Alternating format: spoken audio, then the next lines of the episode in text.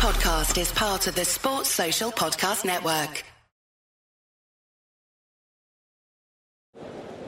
Ready? Play.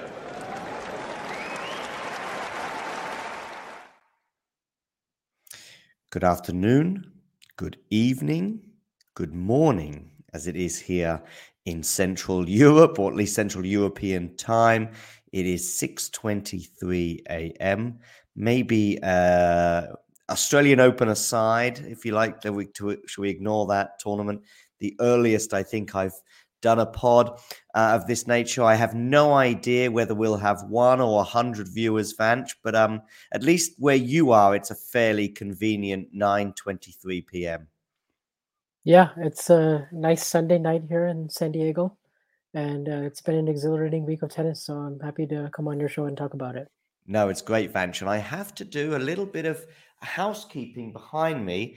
I was on a on a football podcast yesterday evening, but that needs to come down, and this uh, Roger Federer book can go back up, so uh, he can sit there nicely. But yeah, I was on a podcast about uh, nine, ten hours ago um, with some Manchester United fans. Uh, very happy with with winning our first trophy in six years. Uh, Ghosty, by the way, is joining us here for yeah the Alcaraz Norrie match. We'll be talking about that. That'll probably be second or third on the agenda, if you like, um, because.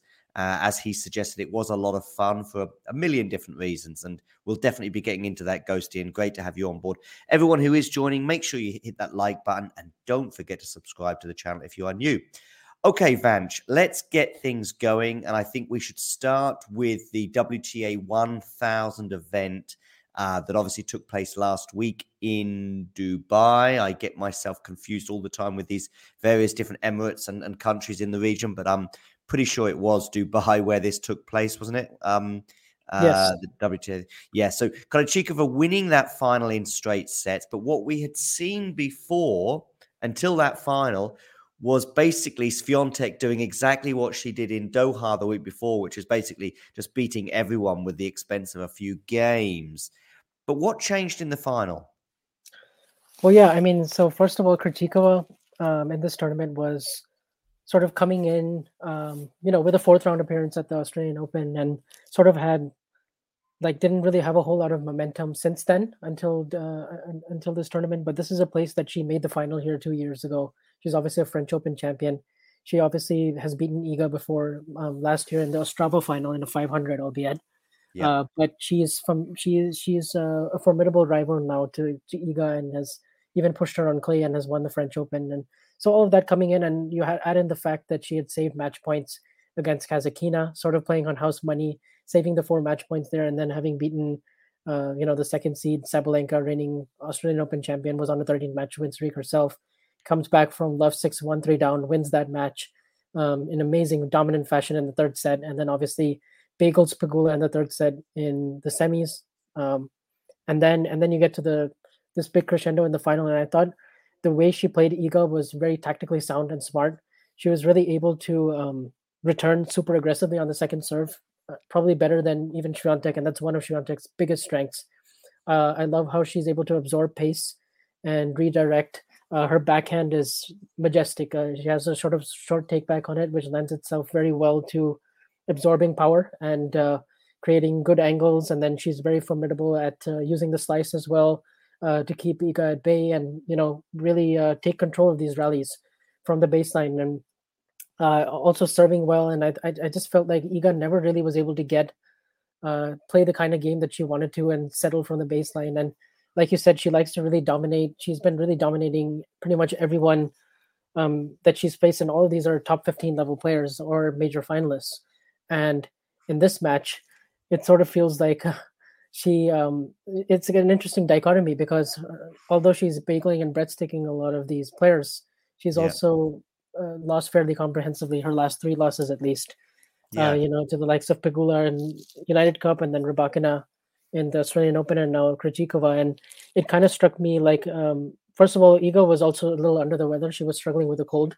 So I think, um, you know, that may have also hindered some of her ability to, you know, problem solve at times and really adapt to what Krejcikova was was throwing at her, which was very different from any other opponent with all the variety and all the she's more I think kind of similar to an Ash Barty in that sense of that sort of redirection and variety type type of mold. You know, you can throw in Andreescu and a Bencic and maybe a Muchova as well. And these type of players have the type of game to disrupt Iga. I feel like she's kind of a good disruptor in that sense.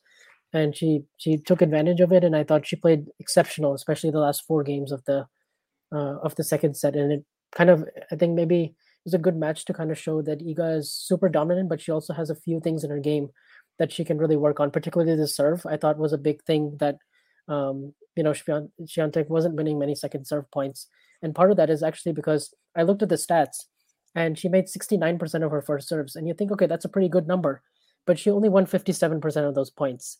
Okay. And, um, you know, and, and on the second serve, it was even less. It was under 30%. And I just feel like if she can get more out of her first serve, more purchase, um, she'll be able to really hold her own when she's getting outplayed from the baseline because she's such a good returner, but um, so is Krejcikova. So she was kind of losing that serve return dynamic. And um, the, you know the points, the long rallies that she would have liked weren't going her way because she was getting rushed a lot. So that was that was interesting to to see, and I also thought just emotionally, she wasn't, uh, you know, she was maybe pulling the trigger sometimes a little bit at at the wrong moments because you know maybe she's also tired. It's been she she won last week, um, and she's it's pretty hard to do the Doha Dubai double. I was looking at the players in the past, and only Hingis and Kenin, uh, only Henin and Hingis have done it in 2007 and 2001 and they're very different conditions. And Dubai is a lot faster, and Doha is a, a lot more on the slower hardcore type. So, but uh, you know, Iga can at least be proud that she defended her points from the Middle East from last year. Uh-huh. And Krejcikova, I think, is a very deserving winner, and I think I'd be surprised if she's not in the top eight by the end of this year, and maybe even top five. Um, yeah, I think she's that good. She's legit. Yeah, I do. And uh, by the way, we've got a question from Ghosty. I'll I'll, I'll pose that to you. Uh, I'll put it on the screen right now. But before I get your thoughts on it, Vanch, I'll just give a couple of thoughts from me. And I, as I as I'm showing this tweet as well, I went quite big on Krejcikova for Australia. I think I had her down to get to the semi-finals there. Um, you know, no shaming going out. Did she go out to Pegula in Australia? Yeah. I'm just trying. Fourth yeah. round. Yeah, exactly. But I mean, that's a tough fourth round, and, and maybe I shouldn't have been so optimistic regarding Krejcikova, given how well mm. Pegula did in the United Cup beforehand. But I, I was very optimistic for Krejcikova. Um, I don't think I was getting too carried away by certain comments from her, social media posts of her exercising and just probably in the best shape that she had been in for about 18 months. I think she had one or two injury issues last year that certainly undermined her chances. In, she had an elbow problem that kept her out for, for four exactly. months and that really derailed her momentum. And she wasn't really the same player until until the end of the year in, in October. She won two yeah. titles back to back. Exactly. Um, yeah. Yeah. Um, so uh, I was really optimistic for her in Australia, but maybe I, I, jumped the gun a little bit. But she certainly, uh, you know, going into the final at Vanch. One other thing before I get you to answer this question from Ghosty is going into the final of the two scenarios, if you like, the two extreme scenarios, i.e., a Krejcikova win, if you mm. like, or a Iga, you know, steamroller two and one, if you like of those two possibilities, I did think the most likely was a Krejcikova win, despite Iga's imperious form from the previous couple of weeks. I just thought that that Krejcikova could win this. I probably, if you had to push me into corner, probably would have gone for Iga before the match. But I was thinking Krejcikova has a great chance. A lot of that was down to the Ostrava win, and I was still remembering that. And by the way, I think there were some cold issues that day um, yes. from from Iga as well. But listen, taking nothing, nothing away from Krejcikova from either of those two wins. And now, building up to, to this point here from Ghosty, um, do you think that there's something about Krejcikova and, and the way that she plays, or, or is it just that Krejcikova is capable of of derailing Iga?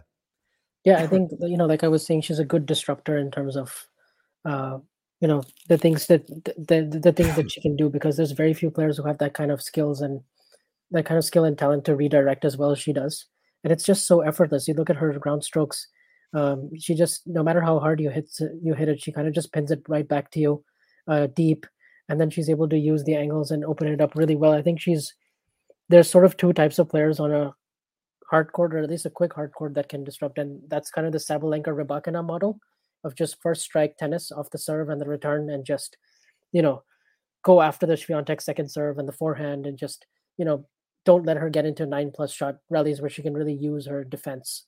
Um, that's one style. And then there's sort of the disruptor style, which is which is power in its own way, but it's more it's more using the pace of your opponent, and that's kind of what Barty does.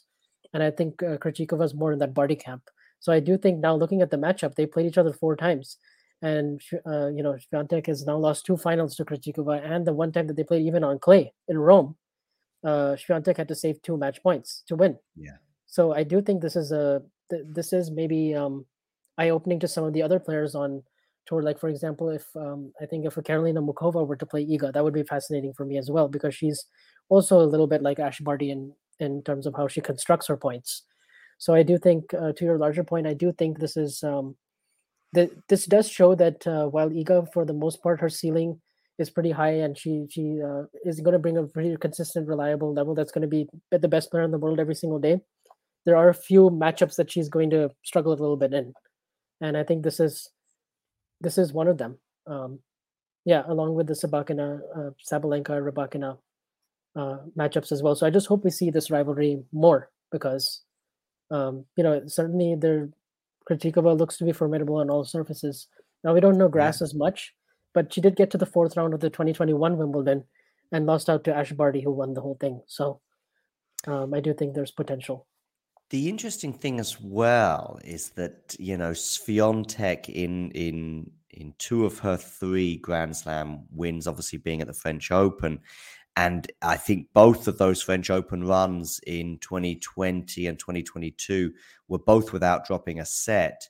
Yeah. And it kind of appears uh, except she, she, did lose one set last year. Oh yeah, she did. Yeah, she did. Yeah, to, to, the first set, but yeah, you're right. She lost one set to um to uh Zheng, I think, wasn't yeah, it? Qinwen Zheng, yeah, in the fourth round. round.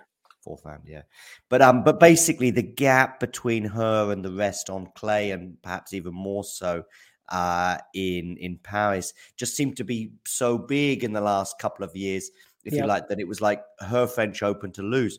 But very interestingly, is that the peers that you you highlighted, and even maybe the matchups you highlighted, Muchova, Krejcikova, you know, Sabalenka, of course, uh, they are also very handy on that surface. So I do think the gap there might be much closer. I mean, if the French yeah. Open started tomorrow, of course, Iga would be the favorite. But compared to last year's pretty serene run to winning the title, I don't see it being quite as clean a run. And I also see the, the clay court season, I see a bit more of an even spread amongst the trophies, if you like. Uh, uh, throughout the clay. Because don't forget, it was this time last year that she went on her run. I, I like that you brought that point because the French Open is kind of on the women's side is more of an outlier event. You also have Rome and the French, and they play completely different from Stuttgart and Madrid. Yeah. And in Stuttgart, I remember Samsonova, you know, kind of similar in that Rybakina, Sabalenka first strike tennis type mode, even on a clay court indoors, was able to really push Swiatek to 7 5 in the third and you know, won a set, and she was one of the very few to win a set in that whole 37 match win streak. So I do think even a Sabalenka, Rybakina, or a Samsonova, or you know, even a Bencic on a really good day, can can pose some matchup problems for Iga, even on clay.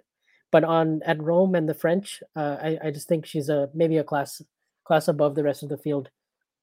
Albeit she'll still have to, uh, you know, she'll still have to keep up that mantle as the favorite and uh, you know mentally has to be there for every match because people are gonna you know they're gonna see these one-sided results and that aura is gonna keep chipping and chipping and you know the gap is not so the back the gap is not not as big as it as it sometimes seems um, because half the yeah. battle is sometimes lost when, as, before you step on the court uh, as we've I seen almost, with all-time greats I almost think that sometimes these wins in the last couple of weeks sometimes can set you up for a fall in a way. Uh, I think I saw it in, I'm trying to think who it was in Australia. It might have been Pegula actually, who was just sort of winning very, very easily. And, and Iga too in the third round in Australia, uh, she beat a Spanish girl like one and oh or something or two yeah, and one. There was there was the Bucsa match where um, yeah Andreescu was going to get there and Exactly. Yeah. And we didn't we didn't have that. And, it probably didn't help Iga, and I don't think yeah. it helped Pegula in the moments when it, you know, the next round, if you like, for for as it turned out in the fourth round against Kasatkina. Anyway, listen, back to Krejcikova. Uh, is this the beginning of of of something really big? Maybe a rivalry with Iga, but even you know, is she going to win a, another major this year? Um, I don't know if she'll win another major this year. I, I don't. I don't. Uh, I, you know, like I said, the French Open, you know, Iga still goes in as a pretty big favorite just on that surface. And then on grass, I think there are, you know, maybe some other dangerous floaters and names that can that can disrupt uh, Krejcikova even because Krejcikova does have a pretty big backswing on the forehand. But I do think the rest of her game, with all the double success that she has and with how how she constructs points, it can lend itself to a good result there. I'm not sure if she'll win the title, but she can certainly go deep at all the, the remaining three majors. Um, I could potentially, and then as for the rivalry, um, it's interesting because she is like five or six years older than Iga. Iga's still only 21, but um, but I, but but I hope so. Like especially because they've been meeting mostly on a fast uh, hard court. If they were to meet during the clay season, you know, hopefully it's going to be in future rounds because now, uh, like later on in the event, because Krejcikova was 30 in the world and now she's 16. And I think she, with the way she's playing, if she can sustain yeah. this um, and get past some of those early tough rounds, because even in this tournament, I mean, we could be sitting here having a very different conversation and talking about Iga holding up the trophy if Kasatkina put Krejcikova away at, at 5-4 in the third set in the second round with how tough these draws are. So she beat she had to beat four top 10 players for us to even be talking about this as a potential rivalry. I think it was one, two, and three in the world in in Swiatek, yeah. Sabalenka, and Pegula. Was it? I think is number yes. three in the world. And she's only the fifth player in WTA history to do that. So that's yeah, that's a pretty impressive achievement. And then you add all her wins in doubles with seven majors there, and then three in mixed, and she's won Olympic gold and the WTA finals, and now she's got this 1,000. So yeah, I I think very realistically with this current landscape, I think she should be a top five player in the world. I, I really do. Me too. Okay, before we move on from this tournament, uh, any just thoughts on Sabalenka and, and her sort of not making it to the final? Um, I'm not too concerned. Like she won two matches. She was up 6 0 3 1, but um, I didn't think she played a terrible game to get broken. And then in the tiebreak, she just double faulted twice. And sometimes, and you know, that's you're not going to win a tiebreak when you do that. And then the, the third set was just really lights out. And uh, you know, you do kind of expect a little bit of a dip. Uh, you know, last year itself, she she had quite a bit of a dip, but she was still good enough to get to the top five. So I do think her base level and her floor has improved a lot, and she's become a lot more, uh, you know, accustomed to being. Uh, I think she's more equipped to handle this uh, situation of being a first-time major winner than most of the other players who have in the past because she was the best to have not done it and now i feel like because she's gotten this monkey off her back i think she can be a threat everywhere, and hopefully she's allowed to play Wimbledon because she's she was a semifinalist there as well, and yeah, um, you know she could have easily been playing Barty in the final in 2021. So yeah, I certainly give her a shot at the other three. I think clay will be a little harder. She maybe doesn't defend as well on clay, but then you also have those tournaments in Stuttgart and Madrid where she does really well. Yeah, and then you know she can also get I think semifinals of Rome she's made, and I think she can easily get past the quarters of the French too. So yeah. I, I, hopefully Sabalenka and Iga will play play each other quite a bit too, because that rivalry is also one that's that I think maybe has even more potential than the Krejcikova one. Quite possibly, yes. I, I, agree with you. I think there's no need to, to panic. I mean, she did bagel the eventual winner as well. So, yeah. so there we go.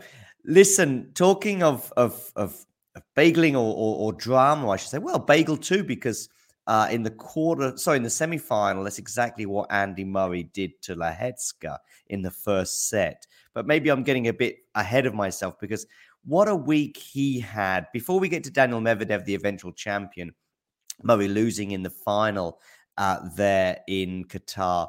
Uh, let's just have a quick word on Murray because he's picked up from where he left off in Australia in so many ways. Yeah, very much so. I mean, every single one of his matches has gone to the wire over three hours, and he's seeming to recover very well from from these from these matches. And I, I think, as our friends Scott and Claire call it, it's always a Murray coaster, or you know, roller coaster of a ride that Andy sort of takes you on. You know, and but what I like is that he's um, playing a little bit more aggressively, and he's more committed to it than I've seen it in the past. And because okay. he put in so much work in the off season, uh, physically he looks much more durable, and he can actually back up these wins. I was very impressed most of all with the um Alex. uh, Obviously, he saved those two. He won two matches, saving match points. But I was very impressed with the Zverev win because I, I thought for the first time in a long time Zverev was actually playing at a pretty high level, or at least you know much closer to where he was at when, when he beat Alcaraz at the French and was in that match against Nadal when he got hurt. So this was a this was a quality win where I thought Murray really had to use every ounce of his experience and his um, sort of IQ and his match acumen to to dissect Zverev, who was serving really big, and he won the second set and had some break chances to even go up a break in the third.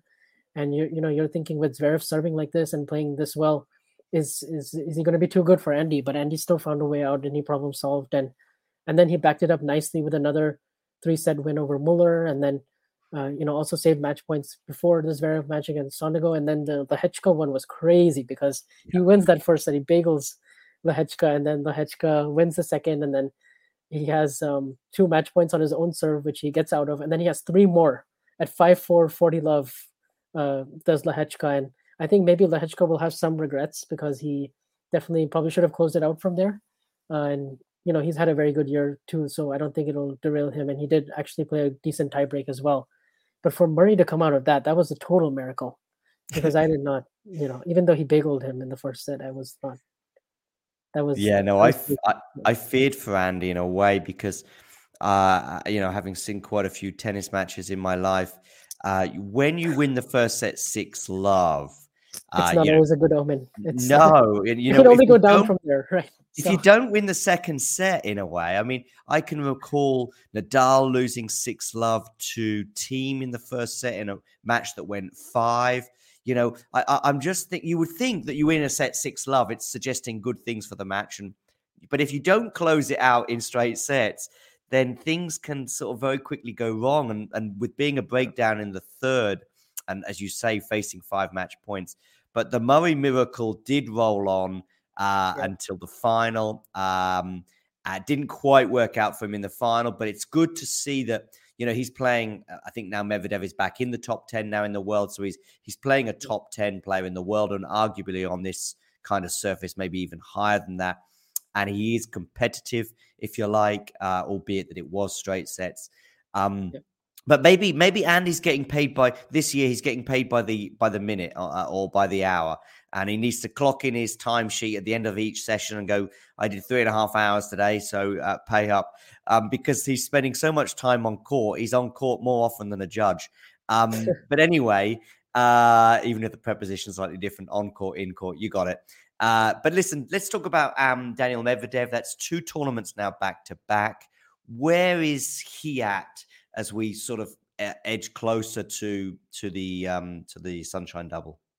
Yeah he's looking to be in a much much better place uh, having won the title this week. I wanted to um, you know make sure that i wasn't getting too ahead last week. I was impressed by his run last week as well when he beat Sinner from a set down and um, had some other good wins over dimitrov and felix. And i was thinking okay you know he did do this in vienna last year. So what what's different here? And i think uh, what's different here is that he just looks a lot more just looks like he's trusting his game a lot more and it, looks like it looks like he's recovered uh, from the Australian Open match against Korda in the third round, where he did actually say that his wrist was bothering him bef- him before that match, Okay. and I think that does that does mean something because now you look at his run here, and he was able to sustain that in pretty different conditions to indoors. Um, as for the Sunshine Double, I'm not sure how much it means because Indian Wells is you know traditionally a lot different. It's higher bouncing, it's slow, it's gritty, the ball moves fast through the air. It's not going to reward that kind of flat hitting. But I Mm. do think uh, you know with the form that he's in, he can certainly go deep there. I don't I wouldn't expect him to maybe win it, but now you know Novak is not playing most likely, and Alcaraz is a question mark, and Rafa is probably not going to play either. And draws can you know open up in a weird weird way, and we can see a new first time winner. So certainly he's good enough that he can he can capitalize on it. Um, but as for how he looked, I, I thought he just he looks uh, a lot more calmer. He's not really like look, looking up at his box and you know um, not playing victim as much. But he's losing a lot of these points. I feel like he's moving on and he's starting to adjust a little bit tactically. I, I saw him move in uh, a little bit on the return, take away the serve and volley because he actually played a very tough. Uh, he had a, he had a, faced a tough circumstance against uh, Christopher O'Connell. It was, uh, Mhm. in that match where he won the first set like rather comfortably, and then he lost the second. And O'Connell was basically using the slice backhand a lot, serving and volleying Yeah. him a ton, um, and you know really mixing up mixing up pace, giving him uh, some lower awkward shots. And he actually like had to adjust at five all. He like kind of stepped in and started taking a lot of those returns early, and he played a great game to break, and then held.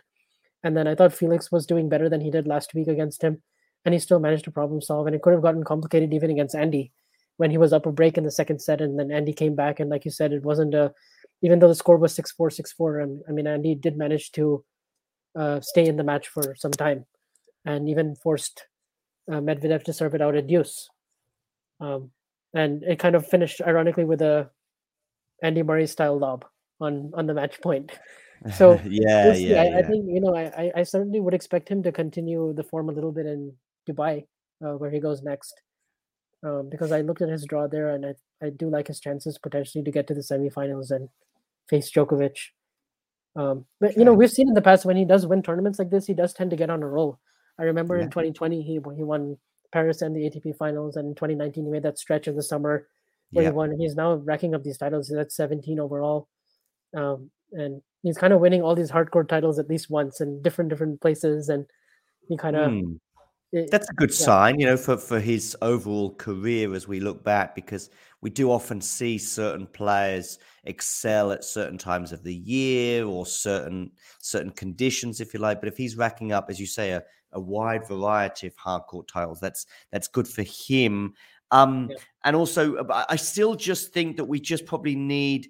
Uh, I mean, there was the top ten thing, but he's got that off his back now. Obviously, beating uh, Felix, I think it is in back-to-back tournaments. Actually, uh, funnily enough, in, in in Rotterdam as well, he had a very sticky opening match against Davidovich Fokina, where they were Yeah. breaking serve left, right, and center, and and the O'Connell match was a bit similar. And and the question there regarding the the was it O'Connell or McDonald? Did you say in in in yeah, you know, it was it was O'Connell. Yeah. O'Connell, yeah. So um, against O'Connell, and it, it, it, he was exposing one of these questions that we still very much have about Daniel, which is the slice. What do you do when you pose a different problem? When you bring him in a bit, if you like. Sometimes I remember him getting caught in no man's land, and he doesn't really know whether to stick or twist.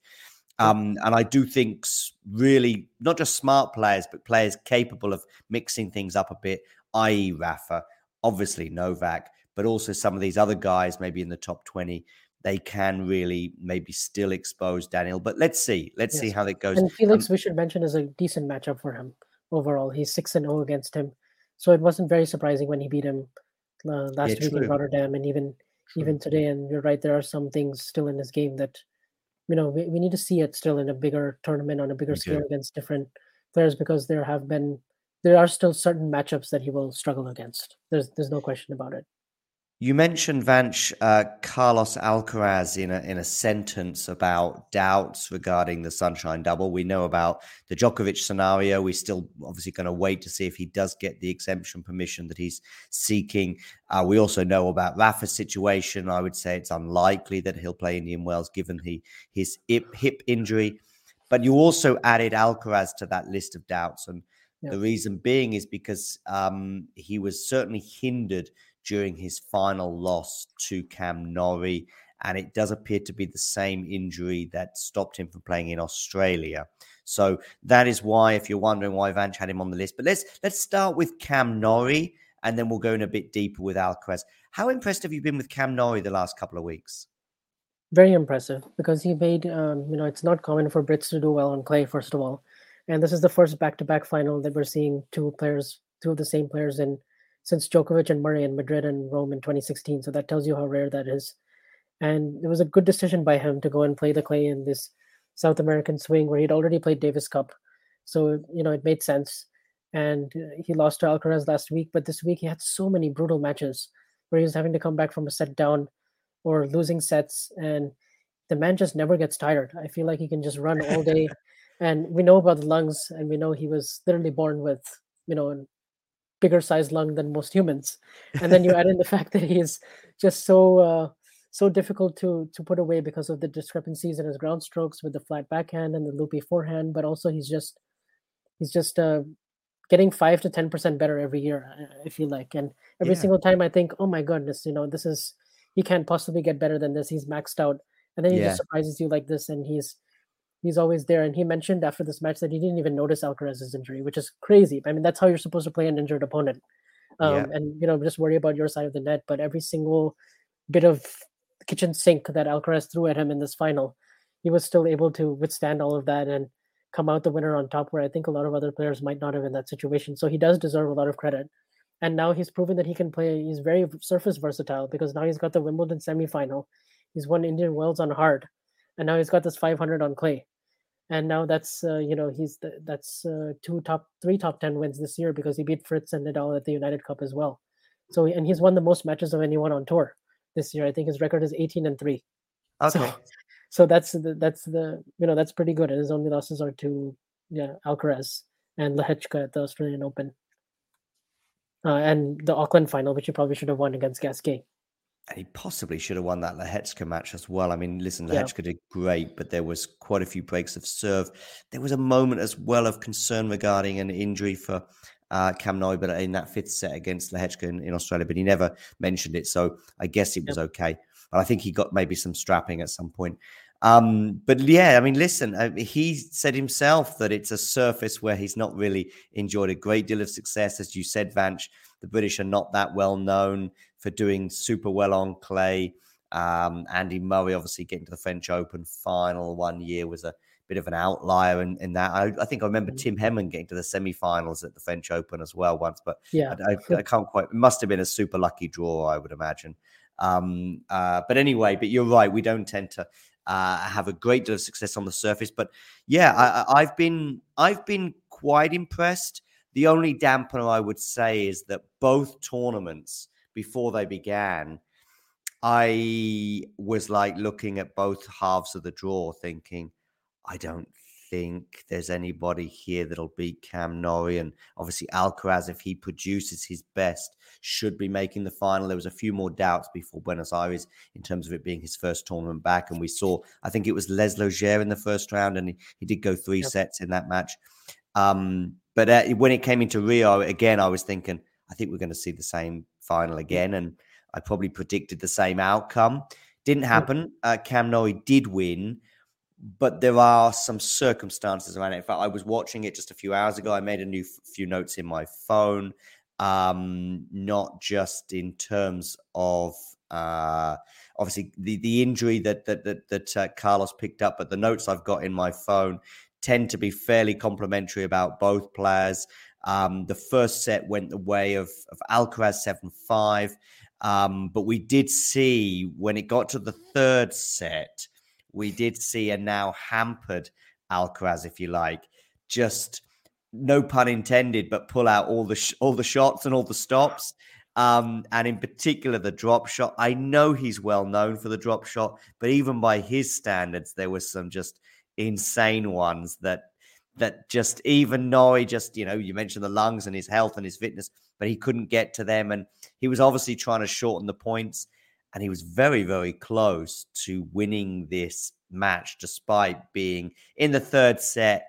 Yeah, there, there's no way that that really he was going to be chasing balls down, if you like, but he was still very very close to winning this match. Yeah, and he was going all out aggression because he basically didn't have his legs under him, and he was having to, he was having to, you know, go big on the on the serve, go big on the forehand, and he was literally like, there was one game where he just hit four winners on the forehand, uh, at three two in the in the third set with Norrie serving up a break. He hits Yeah. two return winners and two forehand winners, and he was just he just happened to be in position for those, and he just went for them, and it was like you know, I mean, you saw the look on Norrie's face, and everyone else's was just gasping, like, "How is this possible?" Because I, you know, how did he get that close with with being that compromised? Like, and then you know, and then he hit that running forehand down the line, like around the net post. That Yeah, was yeah, yeah, yeah. It was that the one that Norrie disputed. Yeah, disputed the mark, even though they showed Yeah. the replay later and was pretty well in. It was comfortably in, yeah. and you know, and to Norrie's credit, he did come back and he had uh, he did break in that game and then served it out eventually seven five. But he had to work so hard even to do so, and he had no idea what was coming next from Alcaraz, and I don't think Alcaraz did either because he was just throwing the kitchen sink at Norrie and just we saw his full. This guy has plan A, B, C, D, E. Like he has it all. It's just, you know, that's why it was such a shame that he he got injured because I think Um, you know, I think at, at one point I was thinking this could be a six love second set, like because it was three love. You know, Norrie was Yeah. serving love three, love thirty, Yeah. and at that point I was like, my goodness, like this is really slipping away from Norrie, big Yeah. time. And then, and then how quickly things change. Yeah, and, and also a week before in Buenos Aires, I think for periods of the match, Carlos was just on a on two or three different levels to Yeah. to Cam Norrie. Cam Norrie did really well to hang in there in Buenos Aires, if you like. It was a slightly different final in this sense, but you're right at Love 30. And Cam Norrie mentioned that in his speech, and with great clarity of mind, he was like, you know, a set and Love three and, and, and Love 30 down in the in the second, you know, staring down the barrel. But um, you know, it's, it's it's a big tournament for, for Cam to win. Of course, he has won a Masters 1000, but he's now got a 500 on clay to add to his selection. And as you say, I think every year we go, well, he's maxed out. You know, he's obviously got to the semifinals at Wimbledon last year, and he won a Masters 1000 a couple of years ago. But we keep saying that's the that's the ceiling for him, and he's doing great. But Yeah. but he does keep uh, surprising us. But back to Alcaraz as well. There was one drop shot that he did. I mean, I, I, where Cam Norrie actually ch- chases it down again is just either just short of getting his racket. I think on this occasion he didn't even get his racket on it. Uh. A couple of other ones he managed to get his racket on it, but hit it into the net. Um, but uh, on this occasion he couldn't. And actually, Cam Norrie is sort of sliding and starting to begin an applause. You know, the, the tapping of the racket. But actually, he stops himself after about two taps. It's almost like it's not that he doesn't respect his opponent. It's not that he doesn't respect the unbelievable shot that he's just received. But it's almost like I, I can't, I can't just keep, you know, applauding or or whatever. I I need to, you know, stay in the moment, if you like. And it was quite funny how he sort of did a, a began an applause and then sort of stopped himself. But um, he didn't win, Carlos. But he certainly listen. He certainly had the support of the crowd there. Uh, obviously Latin Yeah. America, but Portuguese speaking in Brazil. But they, he was certainly very much the fact. It wasn't like they were anti Norrie, not at all. I mean, he got a lot of respect from the crowd, and and Norrie mentioned in his speech afterwards how he went to to practice tennis with some kids in in, in Rio as well. So I think he's had a good time there. Um, and it sets him up quite nicely now for for the Sunshine Double. And of course, he has won in Indian Wells in the past. So we'll see how that pans out. I do just want to highlight uh, a shot from Alcaraz. yeah. Uh, it's quite ironic because he's not on the screen here. This is the beginning, I think, of the point. Let me just go go to it very quickly. I, I, I this is the, I think near the beginning of the point. Yes, it is. Um, but it's also quite ironic that he's off screen because he ends up being um, off screen as well. Here, just a second, if I can just pause it, maybe here. So he, he's just about to leave our screen, and now he's off the screen. He's basically where the where the word trends is, if you like, uh, on my laptop, which is quite ironic because i he was this certainly this uh, this video footage was trending because he then fires uh, a, a forehand winner from off the screen, and I think I tweeted you had to be there to see it, and you really did because he's off our screen, so we can only imagine how he got his racket on it, and of course sends a sensational winner past Jarry. He was he was not in the frame at all and i had to like rewind the video and just you know see like is this you know is this actually only 30 seconds? Like i need to see the whole thing. And then Yeah. luckily i think tennis tv on their youtube page they put up another video Okay, this morning and that had it from all the angles. So then i could actually see okay where alcaraz was actually he was literally like eight feet behind the baseline near where the shot near where the time clock is basically. Yeah. and he was almost about to fall over there as he was hitting it. It was nuts, bananas. Like one of the shots of the year for sure. Yeah, for sure. And I thought I wanted to highlight that. One more thing I want to highlight before we go uh, is there is a certain uh, tennis player from Serbia. Uh, we see him here practicing ahead of uh, the Dubai tournament that's going to get underway in a few hours, I believe. And he's playing tomorrow there. And it's the beginning of his 378th week as world number one. Uh, an incredible achievement. Of course, that takes him past the 377 of, of Steffi Graf. He touched on that during an in, during a, a press conference last week. He gave uh, how proud he was of that. And I, and I just want to say one more thing before I get your thoughts on it, um, Vanch, and that is that I probably didn't see this coming in about 2020. It might been 20, actually 2021. He said that I think he'd gone past Federer's mark or was just on the verge of doing so. And he said, like, right now it's just about the slams. and so he, you know, was obviously going to be competing at other big tournaments. But a bit like we've seen with Rafa in the last year or two, that the number one sort of goes down the pecking order, if you like, of, of priorities. Plus, of course, all the tennis that he's missed in the last 12 months. I there's no way, even and, and Wimbledon, no points and all the rest of it. I didn't see this coming. And he's only lost once since the French Open. And that was oh, if you ignore the, the Laver Cup, which I, I personally do. I know officially yeah. it's it's included in, in the win loss record where he lost to Felix, but he's only lost once mm-hmm. since the French Open uh, which is, you know, it's getting on. We're almost at the clay court season again. Yeah, uh, no, the record is extraordinary because it's basically only since July 4th, 2011. That was his first week. And then yeah, let's true. not forget he had those two years of slump in between where he won true. all the four majors and then he had, you know, then Andy Murray finished 2016 number one. And then, uh, you know, then he wasn't really the same until he won Wimbledon in 2018 because he had all the problems with his, uh, with his elbow and then he was out for six months in 2017. So for him to get the number one ranking back in 2018 in the same year that he was number 22, that was that was a very impressive achievement, and that sort of set him on track because since then he's now he, he focuses all his emphasis on the majors, and in doing so, he has to worry less about the number one ranking because you win three majors in a season like 2021, you're number one no matter what. Like you know that season, he just needed to win yeah, just three majors and then just one Masters and one 250 in Belgrade, and he was number one year end number one, and he's done it seven times year end number one, and now honestly, it looks like reasonably so he might even get to 400 um, yeah. if he's able to, you know, you know, play the U.S. Open especially. Then like I don't see why, you know, this could be a, maybe another two or three slam year for for Novak. Yeah, um, definitely. So, I mean, listen, there's, there's points to be picked up if he does get into the US for the Sunshine Double, but certainly if he gets into the US for the US Open, which I think is almost an, you know inevitable. You know, Wimbledon points might well be on offer this year as well.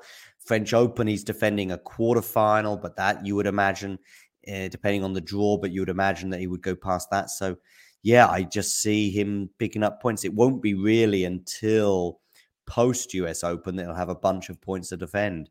Um, yeah. So yeah, and and like I say, just one defeat in probably um, oof, I would imagine it's 30, 35 matches, something like that. Yeah, I think he's won like 47 of his last 50, and I'm including Laver Cup, but okay, you don't yeah. even have to include that. I mean, that's yeah, yeah, sure. Basically, just the quarterfinal loss to Nadal in Paris and the final loss to Rune. That's it. Like he's won seven of his last nine tournaments, and yeah, he's heavy favorite to win Dubai, which he's won five times already in the past. It'll be interesting to see if there's any kind of rust after his. Uh, yeah, there might be. There might be. There might be, and you know he might start off the clay season slow as well. He's not done very well in Monte Carlo since he's not won it since 2015, and he's had taken okay. some early losses there. Yeah. Um, but I, I, expect by Rome and the French Open, hopefully we have Nadal and Djokovic very close to their best, and we can see them clash it off in Paris for the 60th time. That's that's what I'm hoping. Yeah, I, I agree, and I think Djokovic even touched on it himself last week. How he said he'd love their next meeting to be in the final. Yeah. Roland Garros. He said Nadal is his biggest rival for sure, and yeah, it means a lot more to him than even Carlos because of the history, of course. Yeah, I mean, he was very deferential to Carlos in, and that he was very respectful. But he's like, you know, yeah. you, you can't um, ignore. Uh, I did an article on that sort of news conference that he gave on a tennis court um, just ahead of traveling out to Dubai last week. Um, so yeah, um, listen, Novak Djokovic, the steamroller goes on this week. Yeah, we'll see. He may, uh, you know, he, he may, uh, you know, he's the favorite. I've, I've got a poll going right now on YouTube, so make sure you get voting in that poll um, as to whether uh, you think Djokovic. I've got Djokovic or the field in the poll. Uh, I'll have a quick look to see how that poll is uh, turning out before I bring this episode to an end. Let's have a quick look at the poll. It is right now saying, oh, oh, actually, interestingly, we've got two thirds of the people in the poll suggesting that someone else will win uh, in Dubai. Well, we'll see if that turns out to be the case. I understand. I say I think it was this tournament last year where he went out quite early as well. trying to remember who he lost to, but yeah, he lost to Jiri Vesely. Yeah, right, Jiri Vesely as well. Exactly. I think it was in the second round or second match. Anyway. Yeah, quarter, yeah, quarters, but it was still like yeah, that was.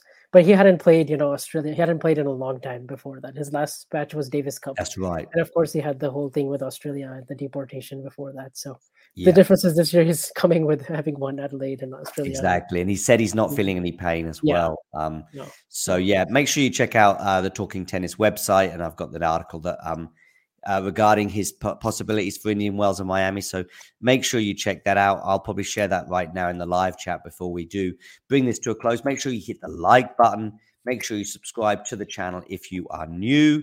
Uh, also, you can join us. I've pinned that as well in the live chat. Here's the article on Djokovic, by the way. I'm just posting that. Uh, make sure you give Vanch a follow on Twitter. Vanch, what is your Twitter handle? Um, it's you can follow me at bunchv2k, and you can also follow me at uh, Tennis and Bagels, Oh, of course, is yes. uh, yeah the podcast I have with Andre Rollenberg and Owen, who's in Australia right now. Is Owen still in Australia?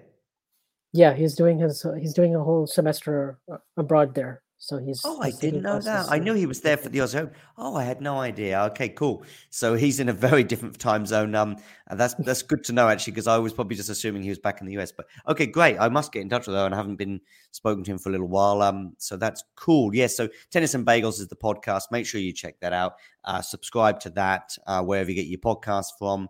Uh, and also, as I say, hit a like on this video and subscribe to our YouTube channel. We're also in podcast form as well. And check us out on Twitter and Instagram at Talking Tennis TT. Vanch, big thanks for uh, joining me today.